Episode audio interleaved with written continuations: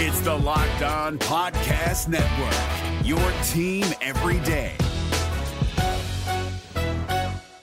What does innovation sound like? It sounds like the luxury of being in the moment with your customer, client, or patient. It sounds like having the right information right when you need it. It sounds like being at your best for your customers and your business, thanks to Hyland's intelligent content solutions that improve digital processes. Innovators everywhere are able to do their thing better, whatever that thing is. Now, who doesn't like the sound of that? Hyland, for innovators everywhere, visit hyland.com. Welcome into Hitting Hard with Jon Chuckery here on Locked On Sports Atlanta. Today on the show, the flaw in Dean Pees' argument. I'm going to talk a little bit about the Falcons' offensive line, and Fangraphs puts out some numbers of what Dansby is worth. All next, Hitting Hard with Jon Chuckery, Locked On Sports Atlanta. This is Hitting Hard with Jon Chuckery, part of Locked On Sports Atlanta, and it starts now.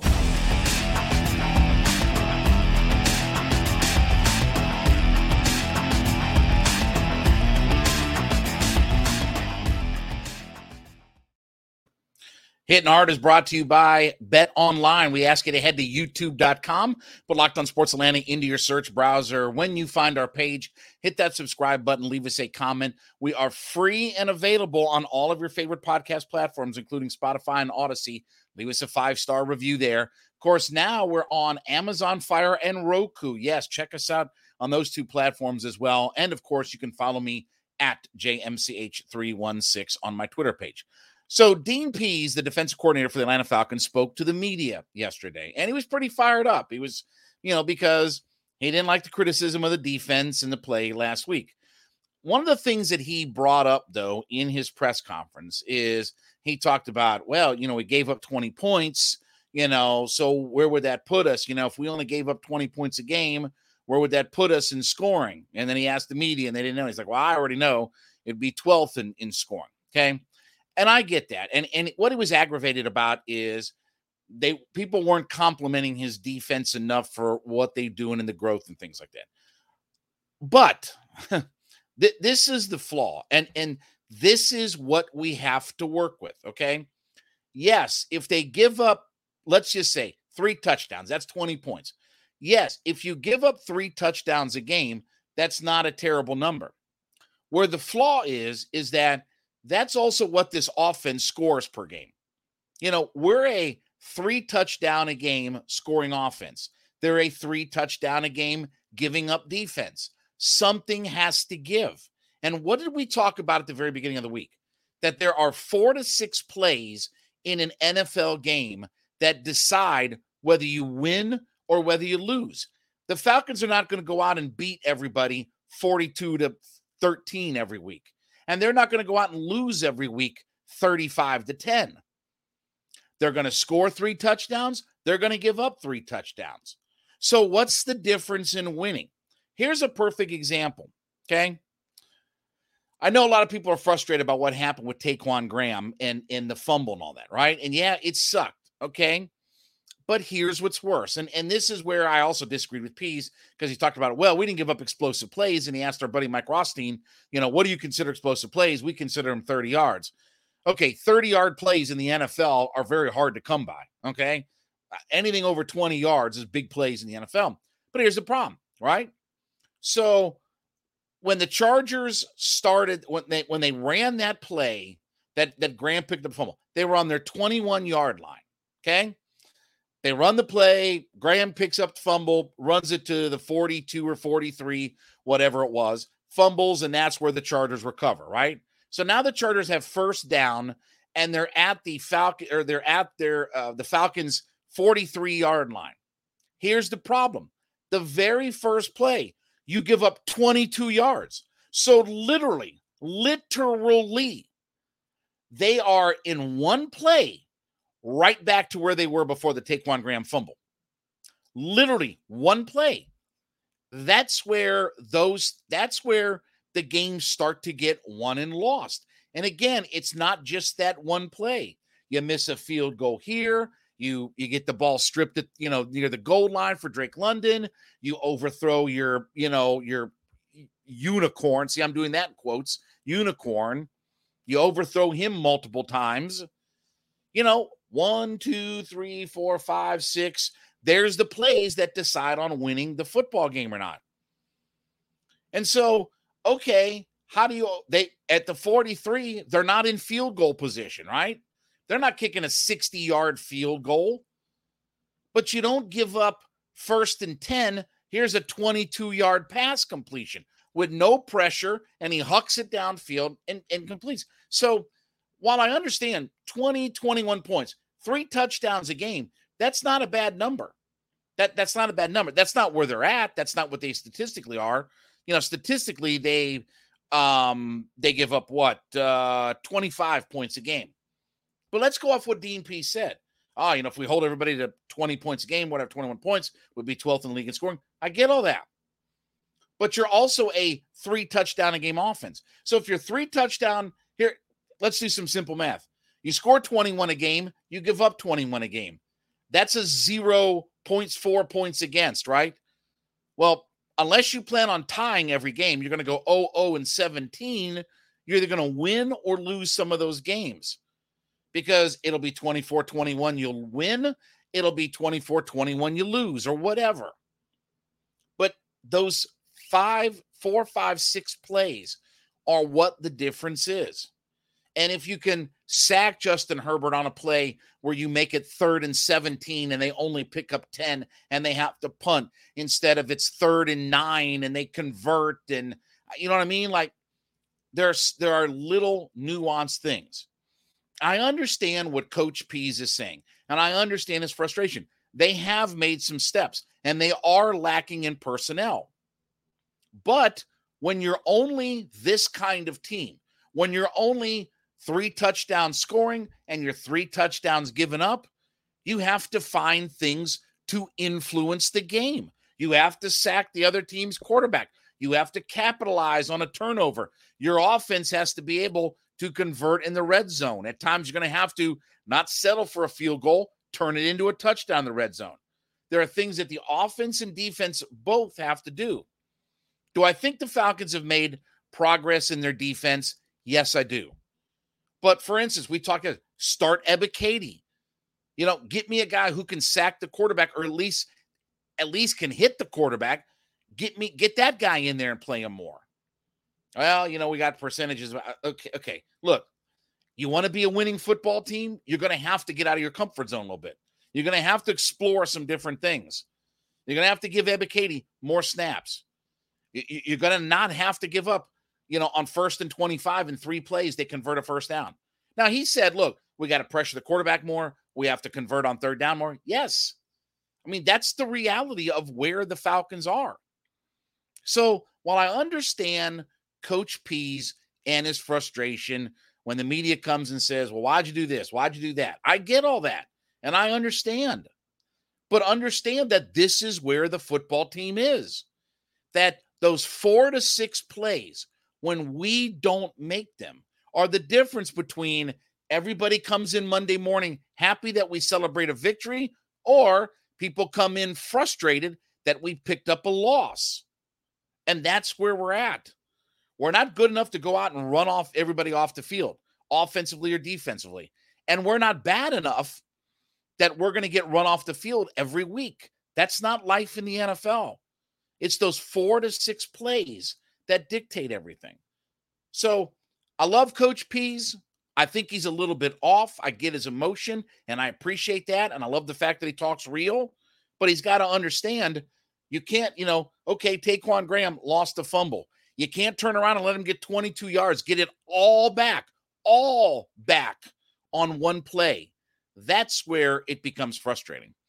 I want to talk about my friends over at Bet Online. Listen, betonline.net is your number one source for all of your sports wagering information. So it's easy, right? You take the mobile device in your hand, right? You pop in betonline.net, beep, bada, boop, bop, bop. You pop that in there and check out all the information that they have. They're going to help you be a smarter sports better. All the sports wagering information you need, all the action you want to get on. You want football, you want basketball, you want, you know, hockey, whatever you want. It's all available at betonline.net.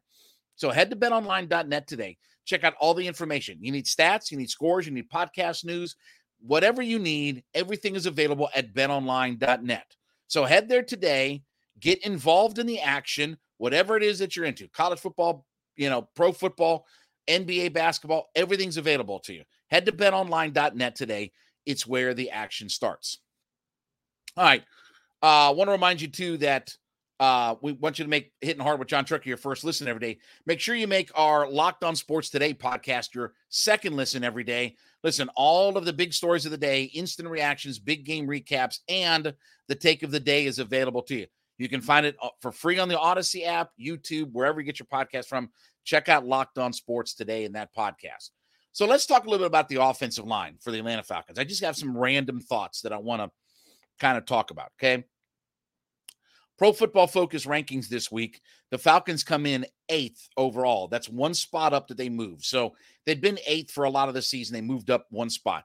They're now, I think it's the third or fourth best run blocking offensive line. They also are, and and I know this, I know this is not the fun narrative. Oh, you know, they can't protect Mariota, and uh, that's why we can't throw and all this. Okay, they're 13th in the NFL in pass efficiency.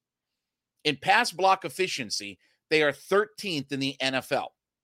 That's more than enough. Okay. They pass block well enough that Mariota can overthrow everybody we got on the team. He's got plenty of time to overthrow everybody. So they pass block well enough for all that. So their pass blocking is not a problem. Okay. Another thing.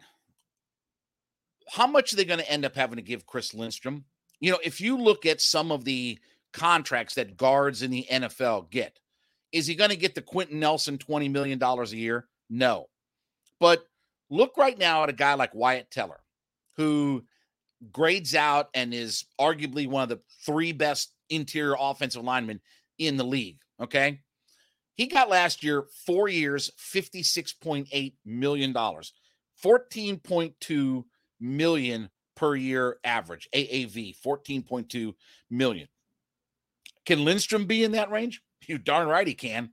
He can be a 13, 14 million dollar offensive lineman very easily. Now, I bring this up for this reason. Okay. Everybody loves to throw around these faux numbers. Oh, we're going to have a $100 million of cap space. Da, da, da. No, you're really not. You're going to have about 70 million when all is said and done. And don't forget, you have things like Jake Matthews' cap number for next year is basically twice as much as it will be in any other year of his extension. They loaded up next year specifically to give them relief for the rest of the year of the of the length of his contract. And then you're probably looking at at some point, I doubt that they're going to wait until the end of Lindstrom's fifth year option. You're probably going to extend him. And you got a whole bunch of guys of, of look, all these guys that are on one year contracts. Well, guess what? You're not going to play with 25 less guys on your roster. Whether you re sign these guys or whether you go out and replace them with one year guys, all those guys have to be signed. So, and then if they pick up Marcus Mariota's option, which if they're a playoff team, you're gonna tell me they're gonna cut Mariota if he's a playoff quarterback for them. He takes them to the playoffs, they're cutting Mariota. So his number is gonna double on the cap. So my point is, all of a sudden, when you start to do all of these things, that 68, 77 million dollars all of a sudden starts getting wiped away pretty quickly. Doesn't mean that they won't have a lot of money. They'll have plenty of money to go out and get some guys. But again, the idea that they're going to sign the whole league, the, the idea that they can sign Aaron Donald and Khalil Mack and Bosa and everybody in the entire world, it's not, not going to really be the case. Not by the time you start signing all your guys. It'll be like one of those situations where you have room for a free agent or two, right? That's what it'll end up being. And hopefully they'll take some of this cap money they didn't use this year. They'll obviously roll it over to next year, and that'll give them some more space and relief, right? So look, Falcons are in good shape financially, but this idea of all this money they have, it's going to get eaten up pretty quickly because you're going to have to sign Lindstrom. You know, you're going to, you know, you're going to have to sign on a right guard or a right tackle.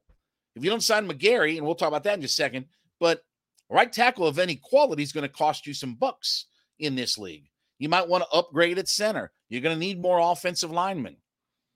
What are you going to do about the wide receiver position? Ridley's gone. Are you going in another year where Drake London and Zaccheaus and KhaDarel Hodge, you're going to go get yourself another playmaker there? What are you going to do about the running back spot? Thankfully, they're in pretty good shape there. You know, maybe they invest a draft pick and you let Patterson play one more year and then you kind of move on to your rookies and young guys.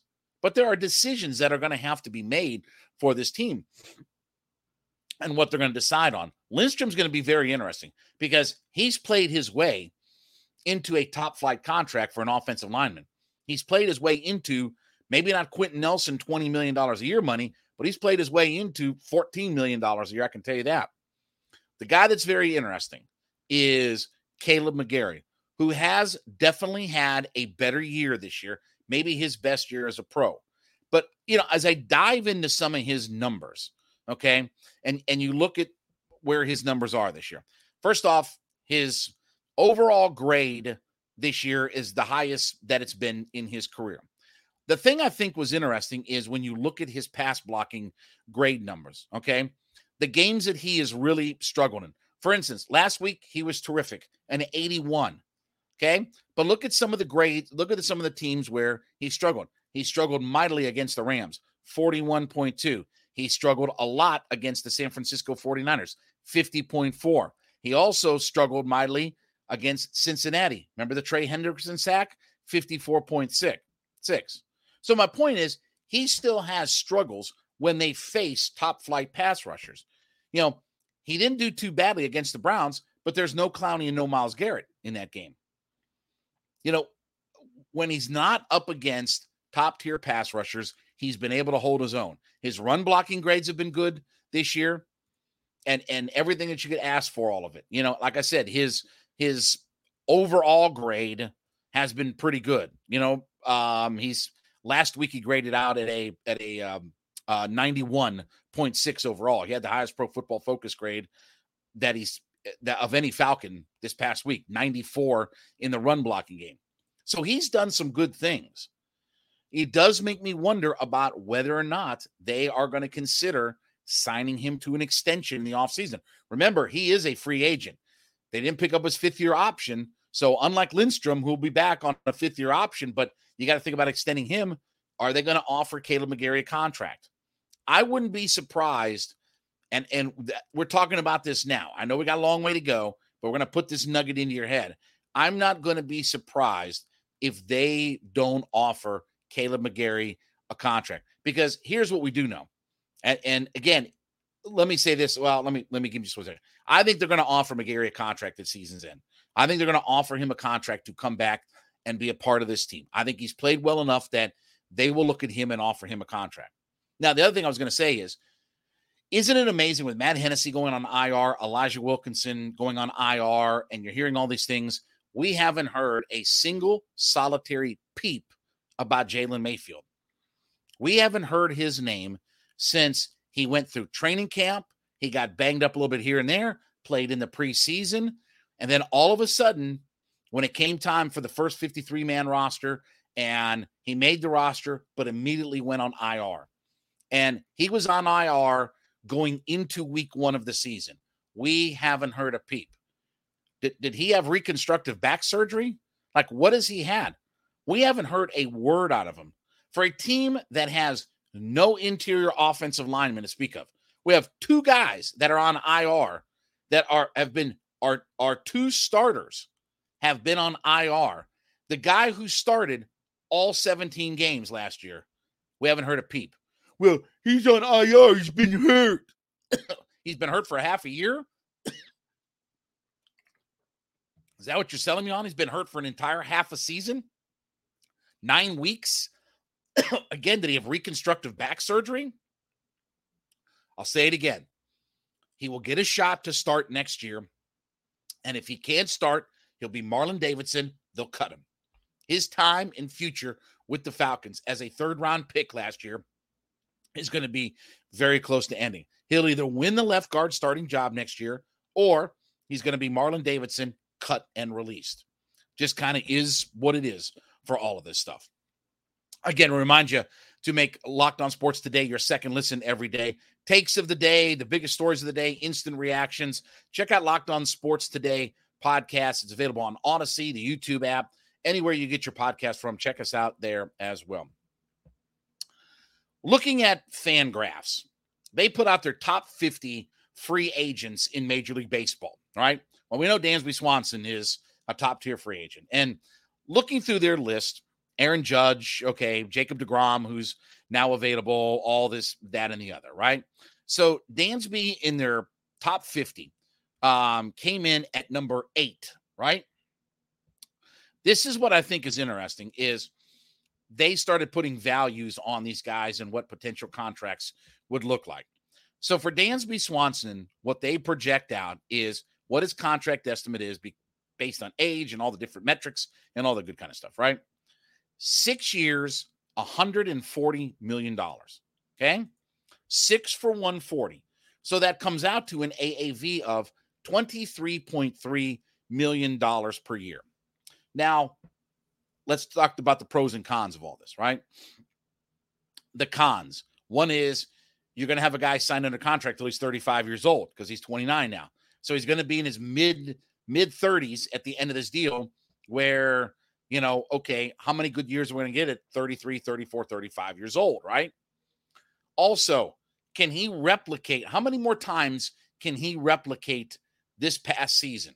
How many more times can he replicate 25 homers, 99 runs scored, 96 RBI, getting on base?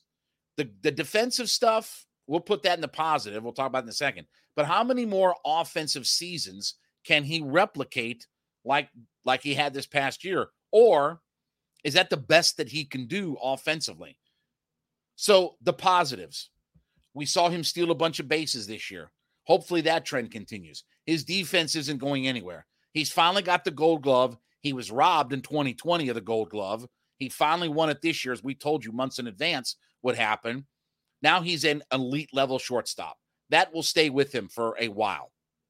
The offense, look, he's going to hit for power. He's going to drive in runs.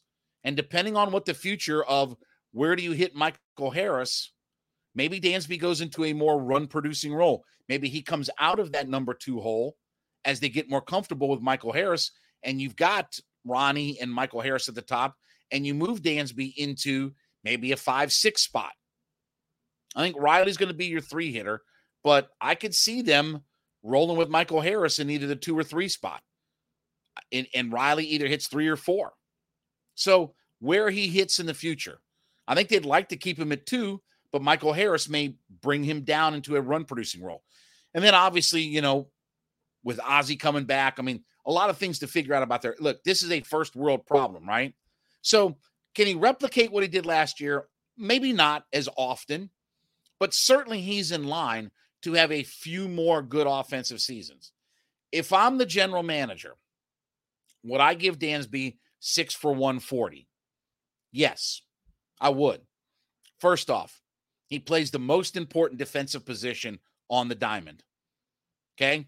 Let's be realistic. Shortstop's the most important place you can play. The shift is going away. So you need a guy who can give you good range all over the infield. It's not going to be all gimmicked up anymore. It's not going to be, you know, the repo man or, you know, fake razor or doink the clown anymore playing defense, Major League Baseball. As the shift goes away, you're going to need guys that are that traditional go left, go right, and cover a lot of ground. Dansby's a guy like that. So his elite level defense makes him worth a lot to start with. Then you add in, he's going to be a consistent 20 homer, 15 steal type of guy. There's a lot of value in that. And he's going to score a lot of runs because no matter where he hits, he's got plenty of speed on the base pass and he runs aggressive as well. So there are a lot of things besides can he hit 300 and hit 25 homers and drive in 100 runs? There are a lot of other things that Dansby brings to this club, plus the leadership factor and all that kind of stuff, because he's a veteran on this team now. Would I give 140 for six years to Dansby? Yes, I would, because that's what it's going to be $23 million a year. Not everybody on the Braves is going to get way below market value contracts. Not everybody's going to be a six or seven million dollar player. Not everybody on the Braves is going to sign a you know, Ronald Acuna 10 years for eight bucks contract. At some point, you're going to have to pay some guys. And they understand that. They know their payroll is going to go up. It's going to move up. And uh, uh, Schiller said that they understand they're going to be, a, they, they can be a top five payroll and 200 million and all this kind of stuff. Okay. At some point, like guys want some money. Like guys are not going to just play for a ham and cheese sandwich, right? You're going to have to pay me more than a cinnamon bagel and a cup of Joe, right? You're going to have to pay some money. You have to pay for Max Fried. You have to pay for Dansby. They didn't get those guys locked up, you know, early in their career where, you know, again, it doesn't cost them a whole lot. You know, they wait till free agency. Dansby's a pure free agent. He's going to look at other offers. He's going to get counter offers and he's going to decide. We had Dansby in our studios on the radio station last week. And Dansby made it clear look, he wants to be an Atlanta Brave. And he, he said it's a business. He understands. I don't think they're going to, you know, offer him, uh, you know, again, Trea Turner's probably going to get 250 million or more. I don't think they're going to go in that realm. I think Carlos Correa is going to play on a short deal with a high average. You know, he could be like a three for 90 kind of player. So six for 140, yeah, that's a big chunk of money that you're going to have to put out for Dansby. But you want a power hitting, elite defensive, gold glove, steal some bases, score a bunch of runs, shortstop in baseball. You want maybe one of the one, two, three best defensive players at the most important defensive position on the on the diamond. Yeah, you're going to have to pay for that. It's going to cost you some money. And all of the good things that they did signing guys to more market value contracts, sometimes you have to bite the bullet to keep your team together and, and offer that kind of money. So if Fangraphs is correct in looking at some of these projections, six for 140, I think the Braves are willing to do that. I think the Braves would do that. And I think Dansby would take that offer. Could Dansby maybe get more somewhere else? Sure. You have to start looking, though, at the teams that are looking for shortstops.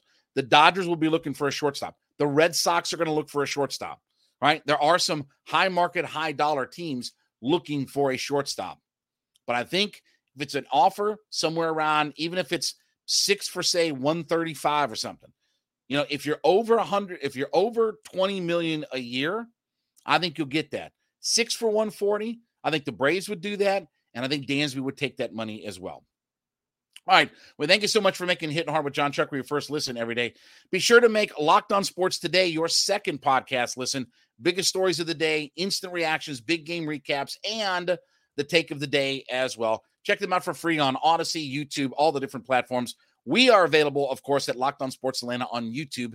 When you find us in that search browser, hit that subscribe button, be a part of our community, leave us a comment there on what we talk about. Don't forget, we are free and available on all of your favorite podcast platforms Spotify, Audacy, pick whatever favorites are yours. You can find us for free there. Roku and Amazon Fire. Yes, we are on those platforms as well now. So check us out on those platforms. And of course, you can follow me at JMCH316 on Twitter. We will be back tomorrow. We're going to preview Falcons and Panthers. This has been Hitting Hard with Jon Chuckery, Locked on Sports Atlanta.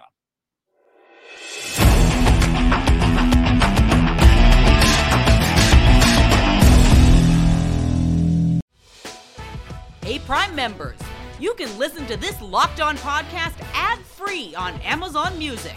Download the Amazon Music app today.